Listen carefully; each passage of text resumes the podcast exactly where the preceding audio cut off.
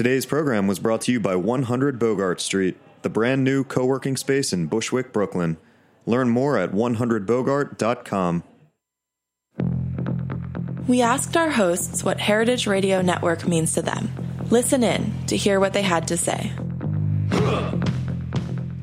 Hi, everybody. This is Kerry Diamond, host of Radio Cherry Bombe, and I'm here to tell you why I love Heritage Radio. It's all Dave Tatasciore, 100%. It's what keeps me coming back every Thursday. I pretend it's the pizza, I pretend it's the bomb squad, but it's Dave. Do your part to keep Heritage Radio Network alive by supporting our summer drive at heritageradionetwork.org slash donate.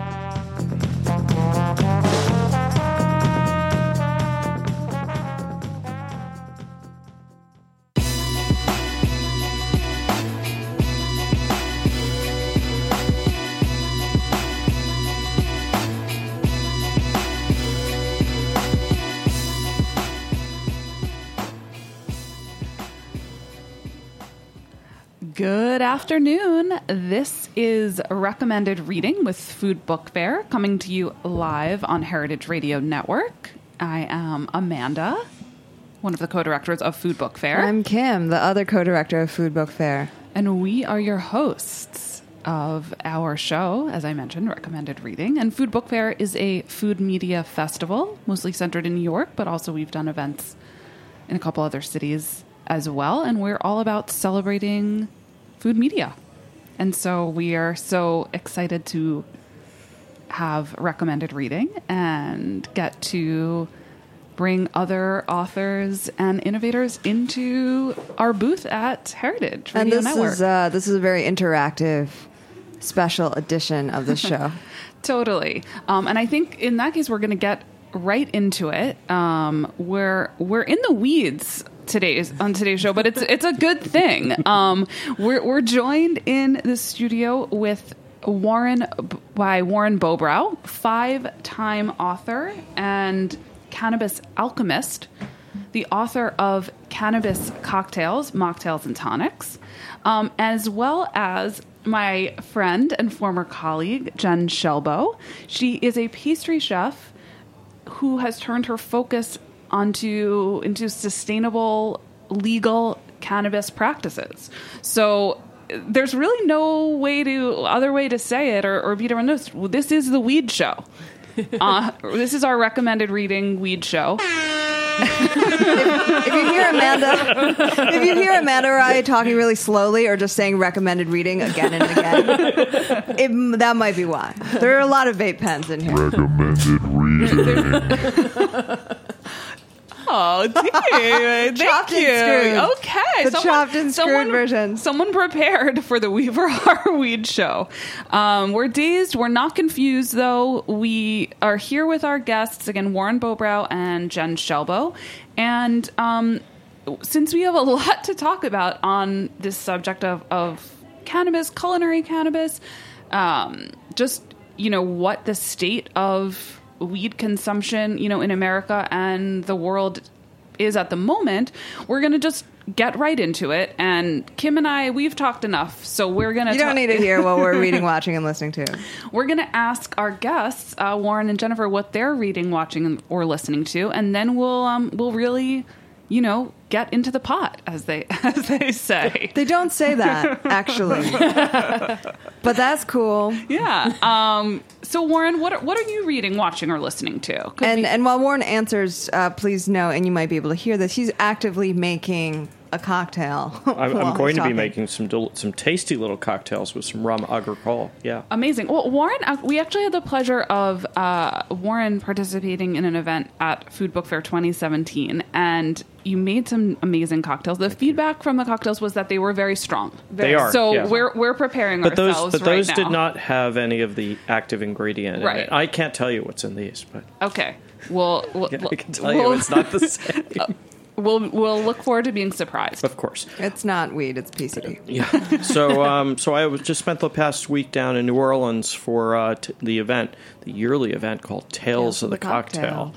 and it was really an amazing time. How are you still I was Um, going to say standing, but you're I more really, like sitting in I the really, studio. I really, I really don't drink, and that's the magical thing. I mean, working in the liquor industry does require me to taste, but doesn't require me to drink. So I, uh, it was 100 degrees and 100 percent humidity, and I really didn't feel like drinking much more than uh, one or two milk punches. That was it. Okay, you heard it. You heard the secret from Warren. Okay, Yeah. so have you been?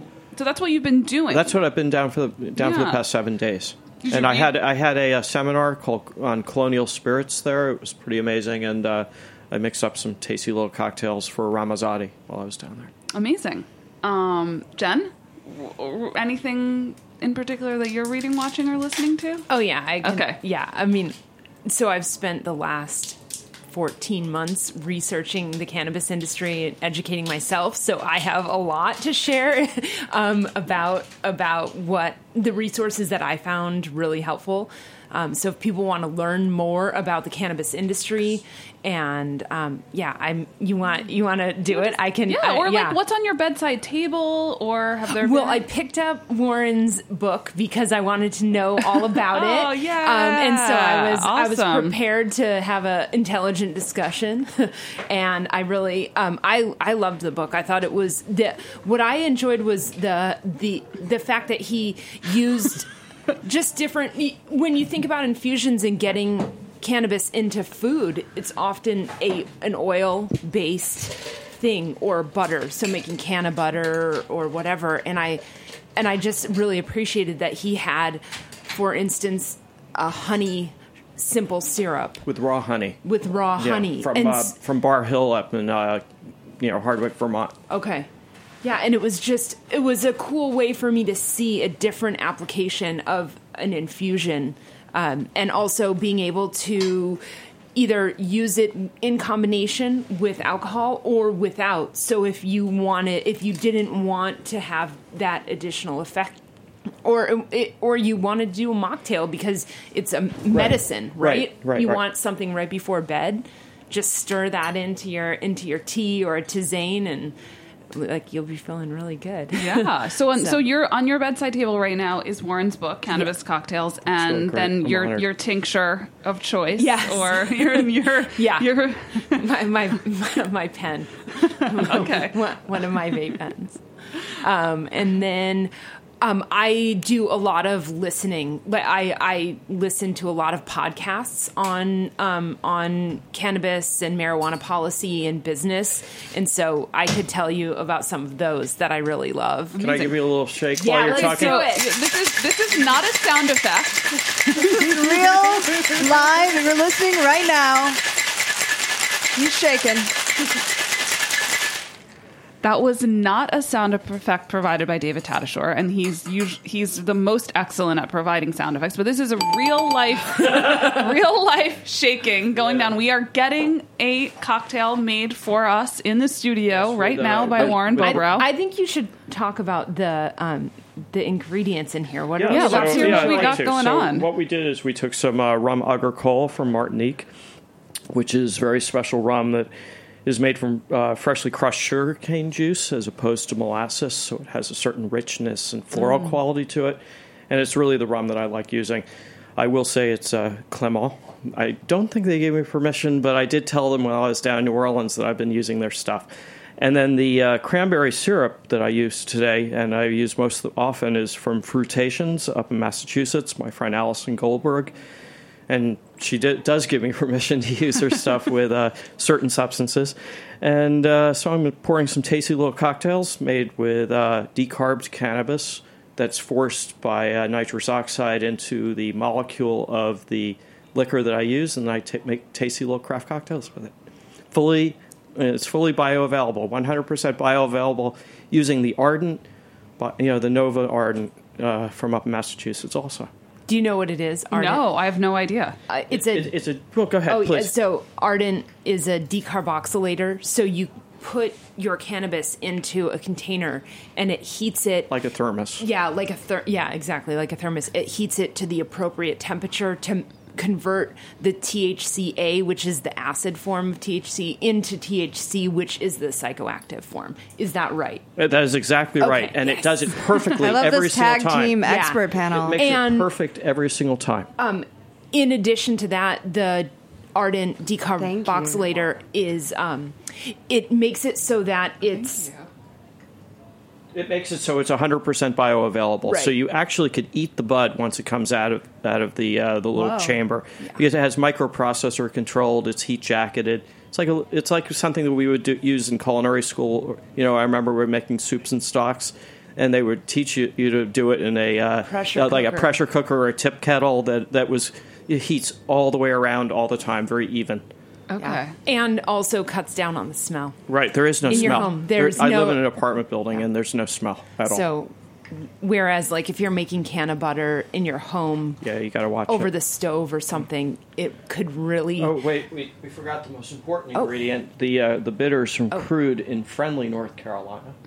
Are they in there? They Yeah, they are. There, we got to put them in. so- Oh, okay. What's the name of this cocktail? Uh, this is the Heritage cocktail for Heritage Radio, Oh, We knew you would choose wisely today. of course. thank you. You're welcome. Um, well, th- wow.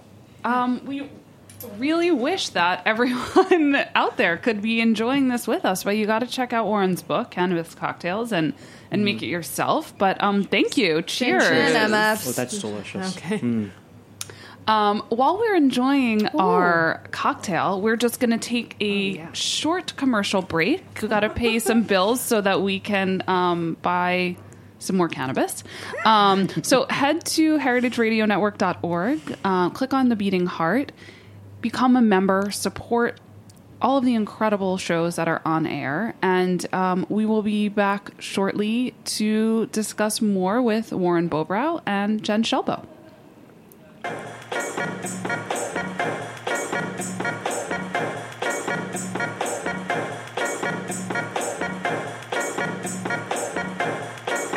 This is the story of men and women who shed not only their clothes, but also their.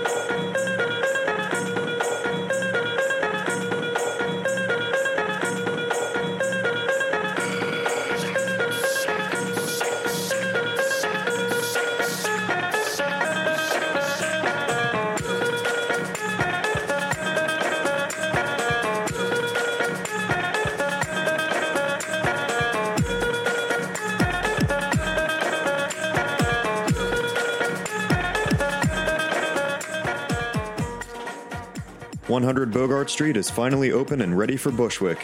100 Bogart is a brand new, state of the art co working space that provides turnkey workspaces, including open layout desks, meeting spaces, and furnished private offices. Members have access to top notch amenities such as custom furniture, high speed internet, spacious kitchenettes with coffee and tea, printers, scanners, and much more.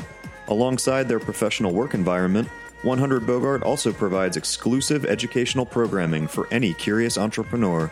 Heritage Radio Network has made their new office home at 100 Bogart and will host many events there in the future. For more information about their co working space, visit 100bogart.com and become a member to network, create, and educate.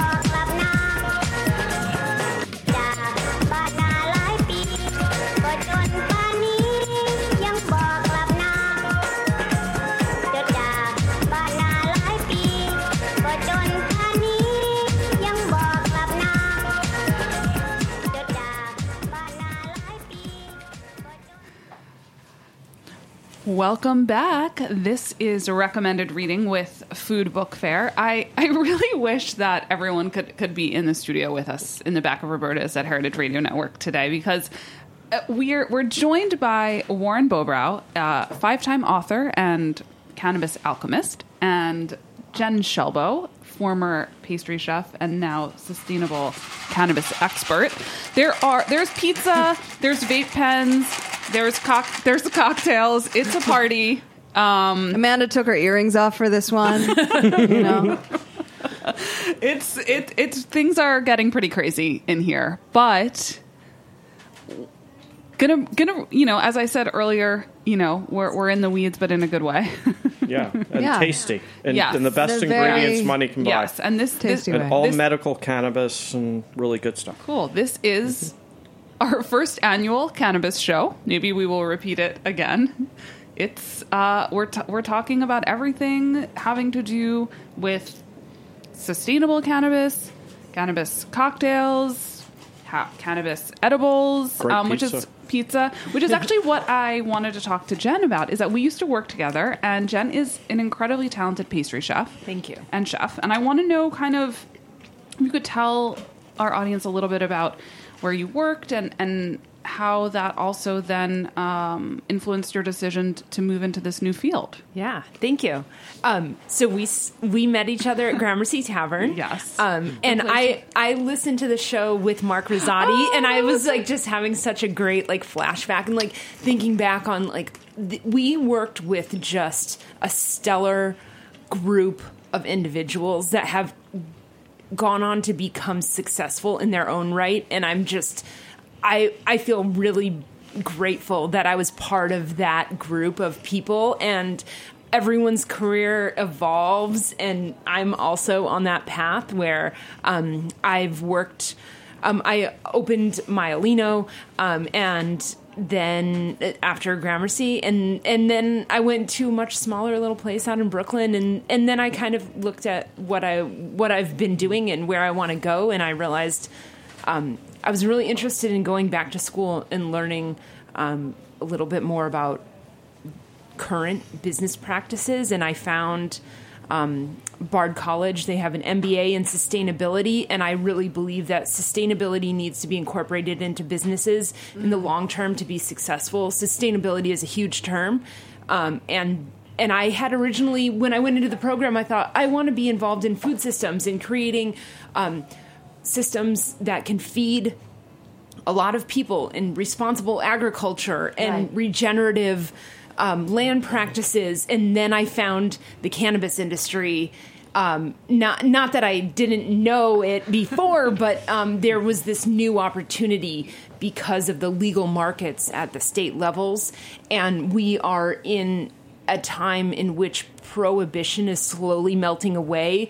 Um, we, you know, the last prohibition was 80 years ago in terms of the the prohibition on alcohol, and so to be living at a time when we can experience the prohibition of uh, of a, uh legal illegal substance is uh, just unprecedented. It's how cool to be involved in this now, and um, and I think s- sustainable business practices are key to um, being successful long term in the industry. So that's my that's my ideas. I'm trying to get um, into an operations role and get involved in the industry. Um, Warren and I were talking, and he was like, "Well, obviously you need to be in an edibles company. Like you have a Yeah, have background a in pastry background, and um, high end culinary, and that's what yeah. we really need in the business. It's not the, you know, the people who are sitting down the, and the, you know, dabbing every day, and I'm, I'm glad for them. But really, at the end of the day, it's all about flavor and it's all about quality. And I, I present myself to the to the top end of the house. I've only worked in restaurants and white tablecloth, so why would I want to, you know, work in the well when I could be at the top of the house?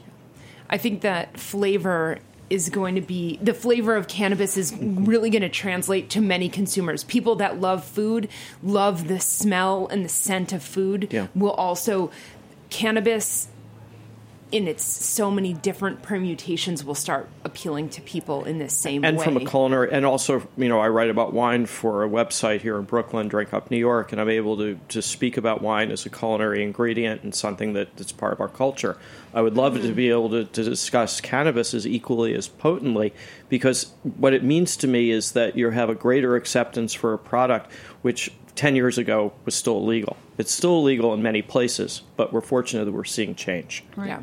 So let's, I think you touched on this a little bit. Let's take it back.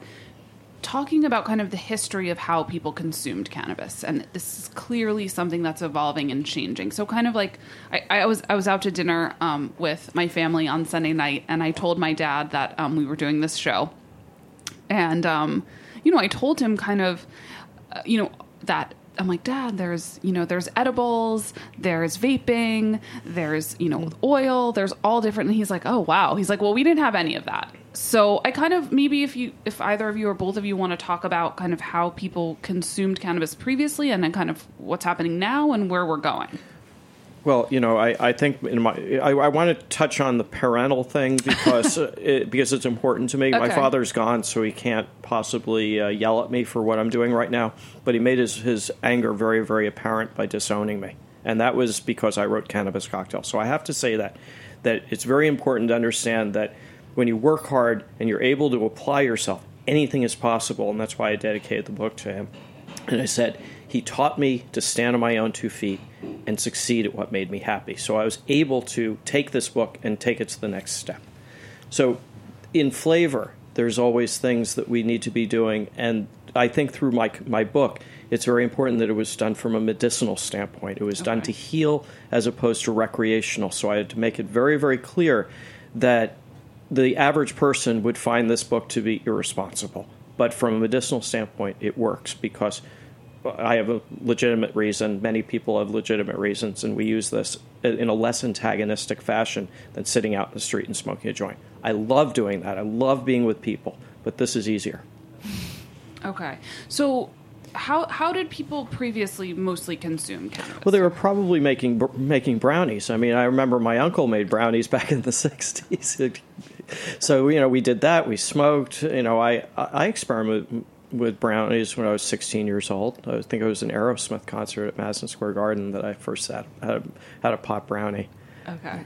And if you want to go way, way back, cannabis was legal in the United States mm-hmm. up until 1947. about yeah, That's or or 37. Yeah, 37, but Yeah. 47 they absolutely put the kibosh on. it. Yeah, but there's a whole social history here as well as um, previously it was cannabis and cannabis tinctures were available in, Mm-hmm. the pharmacy, pharmacies. yeah. It was in like the if you you can go online and search like the pharma the United States Pharmacopoeia from 1932 and there there is information Mm-hmm. On about cannabis cannabis tinctures. tinctures. It was not called marijuana until um, this guy Anslinger, who became like the head of the DEA or Mm-hmm. I some, like how smart you are about this. This is great. I know all of this, but I can't yeah. seem to extrapolate it. So yeah, that's great. so so this guy Anslinger just decided to Well, he was in collusion with William Randolph Hearst Right. because the paper industry was being threatened by hemp. Yeah, it's insane because yeah, there there's so many layers to cannabis as a me- medicinal um, uh, It goes back five thousand years in China. They were they were you know the pharmacopoeia shows that, that cannabis was used for healing five thousand years ago. In fact, they, recently there was a an unearthing of an Egyptian mummy, and they found cannabis oil in the sarcophagi that was preserved. that was preserved. Wow. Mm-hmm.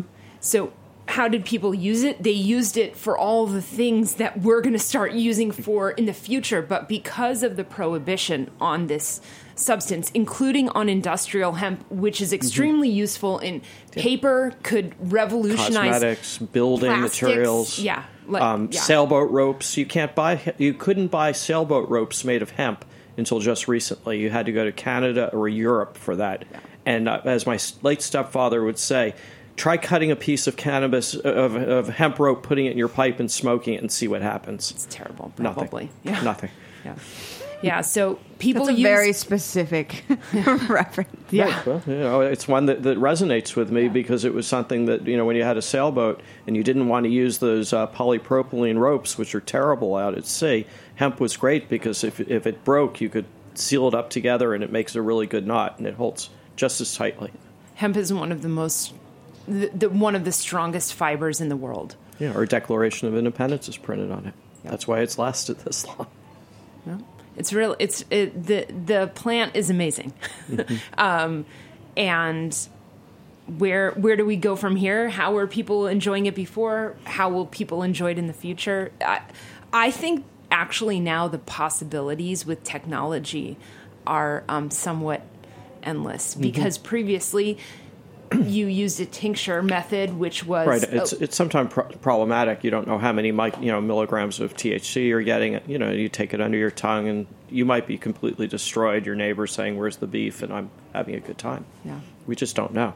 and now there's testing available so there's better information about what is in the the items that you're consuming, Mm-hmm. and um, and what does that mean for how you will expect to feel as it as you knowing yourself. But you know, I, I to your point, uh, you know, having a product that's organically grown and organically propagated, biodynamics play play a role. I'm fortunate to have grown up on a biodynamic farm, so I'm familiar with the processes of Rudolf Steiner, and I would love to see that translated to the legal cannabis industry. That'd be fabulous.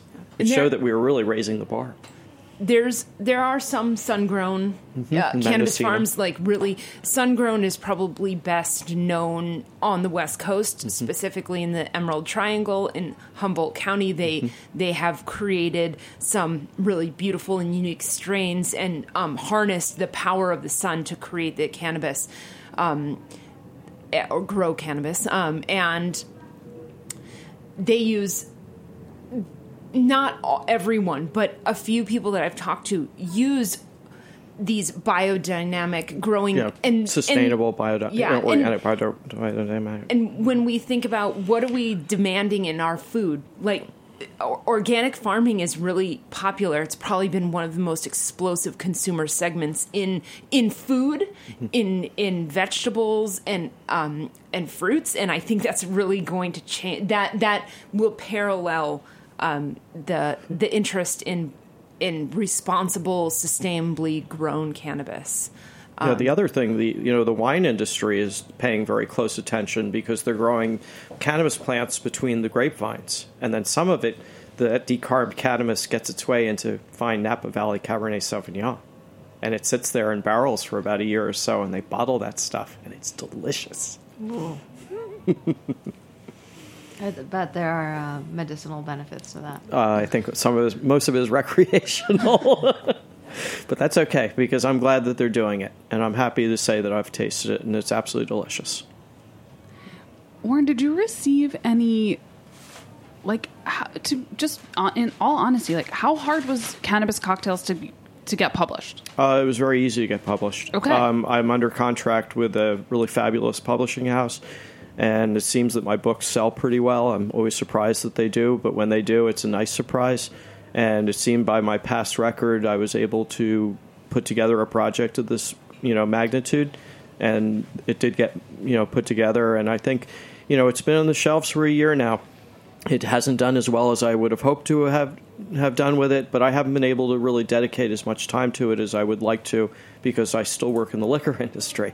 So there's a lot of pushback with cannabis in the liquor industry. I go to the WSWA, you know, trade shows and I and they they all say, "What are we going to do about cannabis?" And it's not in a good light. So I'd like to try to take my, you know, my fame if you will in the liquor industry and apply it to the cannabis industry and say, you know, I, I know how a three tier system works, and I know how how it's it, how you do business from a liquor standpoint because I was there and I've done it, and I've done brand ambassadorship jobs around the country, and I believe in, in my my talent. But I'd love to take my talent and apply that to the cannabis industry because you're not playing with drunks.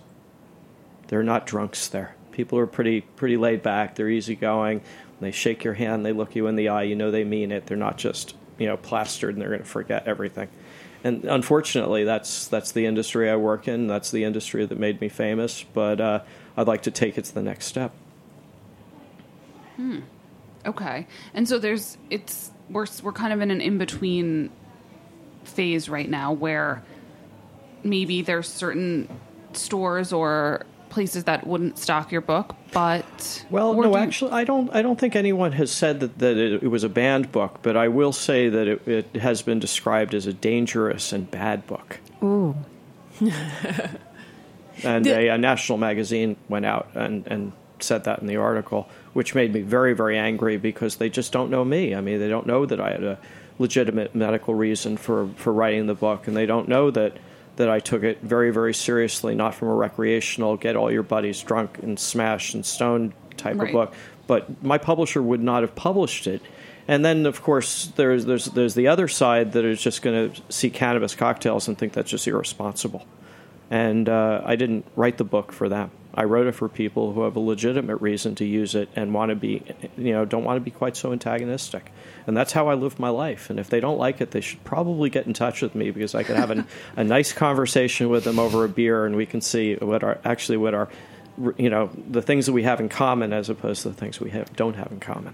Though even I think that is such uh, an incredible intention and and motivation for writing the book, and that's great. And I hope there are a lot of people that you do hear from who say it's benefited them. I hope so. for the too. reasons that they they uh, they use cannabis, but also if one's purpose is to get a little stoned and have a good time, people have drinks to get a little Mm-hmm. drunk and Yeah. have a good time. And they smoke cigarettes, and they, and they do and they drink other- bourbon. yeah, I wrote a that book are about legal. whiskey. You know. They do all these things, and they're so So it's tough to be hypocritical, but they but they're going to be. But I, you know, what I learned when I was down in New Orleans during Tales is every time I wanted to, you know, people knew me for not for my whiskey book, not for apothecary cocktails, not for bitters and shrubs, and not for my fifth one craft cocktail compendium. But they know me for cannabis cocktails, and they they want to talk about it. Everyone wanted to talk about it. Bartenders are really fascinated by it, and they see it as something that where the industry is going. They want to do it. They want to experiment. They know friends who have made tinctures. They've made, they probably have made cannabis cocktails themselves, and they want to share that knowledge. And they get really, really excited to talk about you know that stuff. And when I did my uh, panel on colonial spirits, I opened it saying, tonight we're not, ta- or this afternoon we're not talking about cannabis cocktails, and everyone you know clapped. It was pretty amazing. But uh, you know, standing room only, and you know, You got a, your nice fans. crowd. I That's got my fans, but I also have my dissenters. Right. But I think you- through any any great author is always going to have people who don't agree with them. There was a twenty five hundred word di- uh, dismissal of my book on Amazon. I thought it was extremely unfair, and uh, that was not the place, nor the time, nor the nor anything to you know to tear me a new one, especially going into Christmas. But uh, such is life. That's what people do. They're mean. we- They're bullies. I think we also have um, years and years of ingrained bias against this drug due to the, the campaigns Sure. by by you know there's a pr- there's a cartel against it, and it, a lot of it has to do with the liquor industry. They're they're losing their ability to print their own money, and the simple fact that I know about that is because liquor companies manipulate their product. There is no uh, set of ingredients on a label, so they can put caramel coloring, they can add sugar, they can add glycerin, and still call it rum. And you know that's taking advantage of the consumer. And I I always say you know if you're going to come out with a distilled spirit, please at least tell me what's in it. But that'll never happen. So uh, I I wanted to look to the cannabis business to be more transparent. We have done that. Jen, I'm sure you can speak to that, but you know, it's it's that is so other. I mean, the liquor industry in specific, they feel as if there's just not room for everyone. Um, I don't know, but up in Washington State, the Liquor Commission runs the cannabis, which is very interesting. So I went to a to a breakfast uh, several weeks ago for uh, New Jersey Business Magazine, and uh, the they, they were really funny. They had no idea that the that in Washington State that the Liquor Commission runs everything. They were like, "Hmm, that sounds like a good idea." Then at least they, you know, the three tiers already in place and distribution's already in place. We don't have to create logistics out of out of scratch, and uh, and it was very interesting because the people in the room were not your typical. Uh, you know, late '60s, early '70s, uh, you know, hippies. They were they were conservative businessmen who were there for a reason, and they were, and that reason was taxation, hmm. and they wanted to to help drop the taxes that have been plaguing us in New Jersey for so long. There are no new sources for taxation, and they were there to listen, not necessarily to speak, but to listen. It's fascinating. Hmm. I think many re- when when states design regulations for legalization of um, adult use cannabis, they often look to alcohol regulations, those that are already in place for some guidance. So the extension of cannabis, a, a cannabis regulatory body coming out of the alcohol um, regulate regulatory body in states is, I think it's a somewhat of a natural progression and. These two drugs are seen, or these two, yeah, I guess they could be both called drugs, alcohol and cannabis, um, are seen. You know, they don't they don't want kids to get their Right. hands on them, so no underage drinking, And no res- underage smoking, and that's that. and responsible use. yeah, is responsible use, and It's so very very important. and so that's part of why um, you often see a cannabis and a liquor board combined together in one body.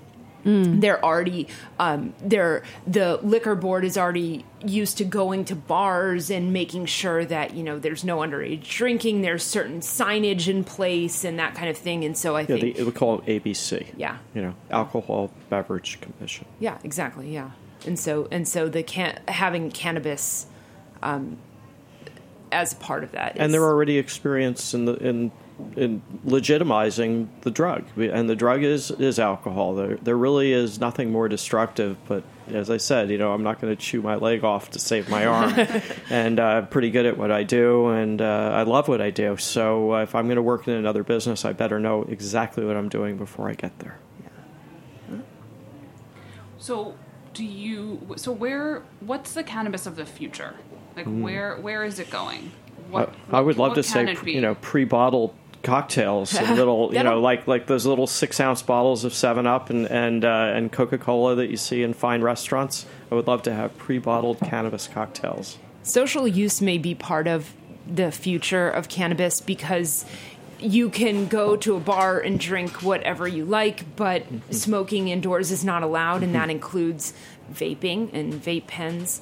Um, the a space where people can gather together and consume cannabis as a community. That is that is part of what cannabis is all about um, in terms of a social use and recreational use. It's a it's a fun way to get to know people um, so that may be facilitated in a public space because people like to go out and drink and they should also be able to go out and use cannabis responsibly. Um, that so how it's enjoyed. That may be one way. I see also um, a real overlap between the food industry um, and and the fine dining aspect of that. Um, there are in in can, we uh, Morton and I were talking about this in cannabis. There are things called terpenes, which are really distinctive flavor. Um, essence that is also found in things like black pepper and mm-hmm. lemon and rosemary and a lot of herbs and and things that we already are used to. But what gives many of the strains their distinctive smell are the, this combination of terpenes.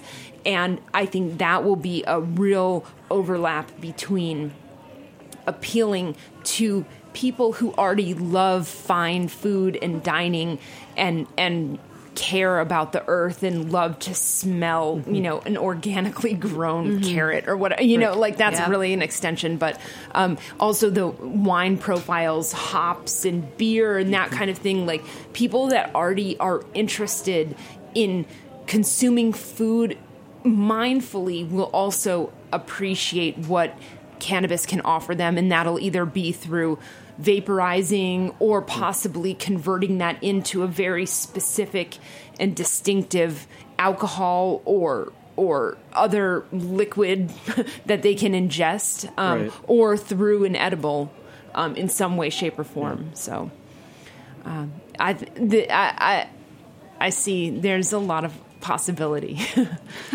Yeah, and, For- and, as, and as culinarians, as we both are, obviously, we think in flavor as opposed to just think in metrics. Right. Well, most recently, this is a few months ago, I was reading a long piece in the New Yorker about um, cannabis, uh, culinary cannabis, Yeah. and Absolutely. consumer packaged goods, and brownies and cookies, and and really fine, beautifully artisan made chocolates, and all these things like that. Yes. But do you notice that there's such a heavy emphasis on sweet?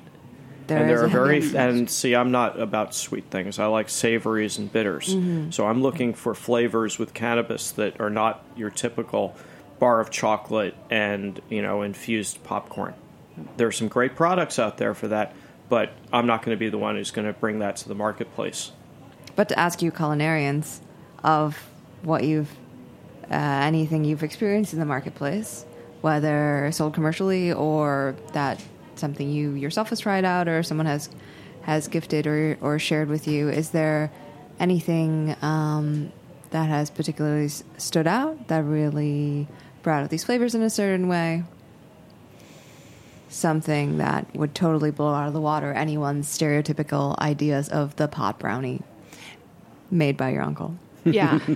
well, so appealing to my like my pastry, Especially as a fine yeah. dining pastry Um, chef. so wh- when I was able to go, I've gone to Denver a few times for different conferences Mm-hmm. um, since I've been interested in this whole in this industry, and um, what struck me was that there is a there's definitely a marketplace for beautifully crafted chocolates and bonbons packaged beautifully so it'll be like you would maybe normally bring a bottle Would be an of wine to you know to your friend's dinner party. Instead you bring a box of chocolates and you cut the chocolates in half and this is part of the the end of the meal experience. ritual. and um and so these really beautifully crafted chocolates and i was just like oh i could totally get down with that like in the flavor combinations because you can then add whatever uh, you can make any filling you want um, and have it infused. And i think there's that is something that really stood out to me when i was there as something like oh man this is gorgeous. This is this is not your typical dry pot brownie. This is this is a whole new level uh, of you know of consumption and sharing and gifting um, people love beautiful food. They love People to eat love beautiful food. and they love to eat beautiful food. It's a treat. It's treating yourself and um, and that is just there's a clear opportunity in the in the cannabis industry in terms of edibles and that's that's kind of where my mind is a lot.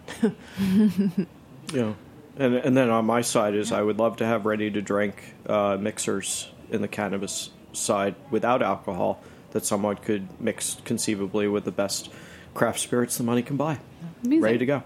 So, as unfortunately our, our time is ending Yeah. on the recommended reading weed show today, um, maybe you know, as it's what I've really loved, you know, I've I love really love listening to to both of you. I think what um, might be really interesting for our listeners is maybe each of you could leave us with like Warren what would be like your starter cannabis cocktail or mocktail like that and then Jen like what would you know you Yeah, are a okay. pastry chef so like what what could how could people if they want to experiment with like making a pop brownie but they want it to be good you know what and would not dry. right so so Warren what would be like your starter Yeah, well, decarb cannabis first off, Okay. essential. Um, a, a simple syrup or a, or a uh, flavored syrup that you like.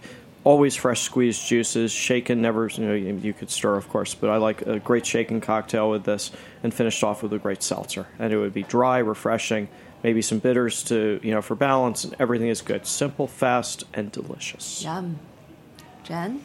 Um, I would say uh, finding a, a way again the de- decarbing your cannabis is important into yeah it is essential in in creating um, an item that will be like psychoactive but whether you want to use decide whether you want to use butter um, or um, often coconut oil um, is another way to go. So you could almost any of your favorite recipes you can replace. You should be able to replace one for one. Um, if your recipe, if you made a pound cake and it called for a pound of butter, then um, maybe you want don't want to do your whole pound of can of butter. maybe cut it um, and see what, what how it affects you. Um, Yeah, so start- start, small, start small. start small, start responsible, and grow. Right. You know, if if you're like, okay, wow, this is really intense, then then you're gonna have to only eat a half of a slice of pound cake. You know, like um, that's that's the name Yeah, of the game. The Thai But- food principle. Yes. Don't take your friends who've never had Thai food for Thai spicy. They'll hate you forever. Um, so Apply it to to can a pound cake also. yeah, yeah, yeah. So that I I would say tr- test out your favorite recipe, whatever your go to is. You Do just you have, a to, go to? Do I? I don't. I, I you know, I ha- I've been, been enjoying um, the va- vaping. um, I think there's there it's there's a lot of cool things that are happening, especially with incorporating the terpenes. It's almost like creating your. There are there are companies that create you know a, a mixture of THC, CBD, and s- d- different different terpenes to um, kind of encourage a mood. So whether there's an energetic mood, there is a relaxed mood, there is a you know um, there, there's a focused mood. There there are different moods that a lot of com- companies are trying to create through pro- products Your that they're nose, through crafting. aromatics. yeah, aromatics and and yeah, THC, THC, good old THC. CBD. Delicious. Yeah. Well, our guests improved our mood today. For That- sure. That is Yeah. If for we certain. put a smile on your face, then we've succeeded. Yeah. Um, Thank you for having us. Thank you for having me. Thank you for having me. Oh, It was absolutely. great to- I'm honored. Please. Yeah. This is, Yeah, this totally. Thank you for being here. Yeah, of course. On recommended reading with Food Book Fair. Cheers. All right, we'll see you next week. Thanks for Bye-bye. listening.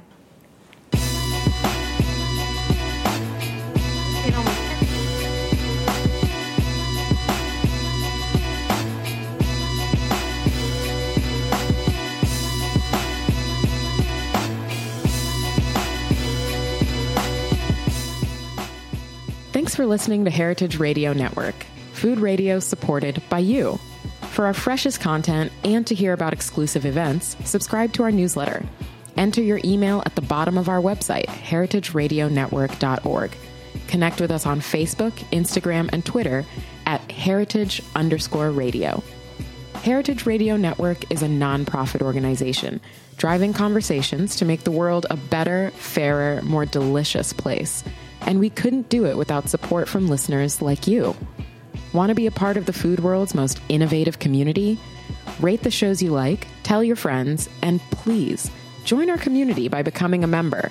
Just click on the beating heart at the top right of our homepage. Thanks for listening.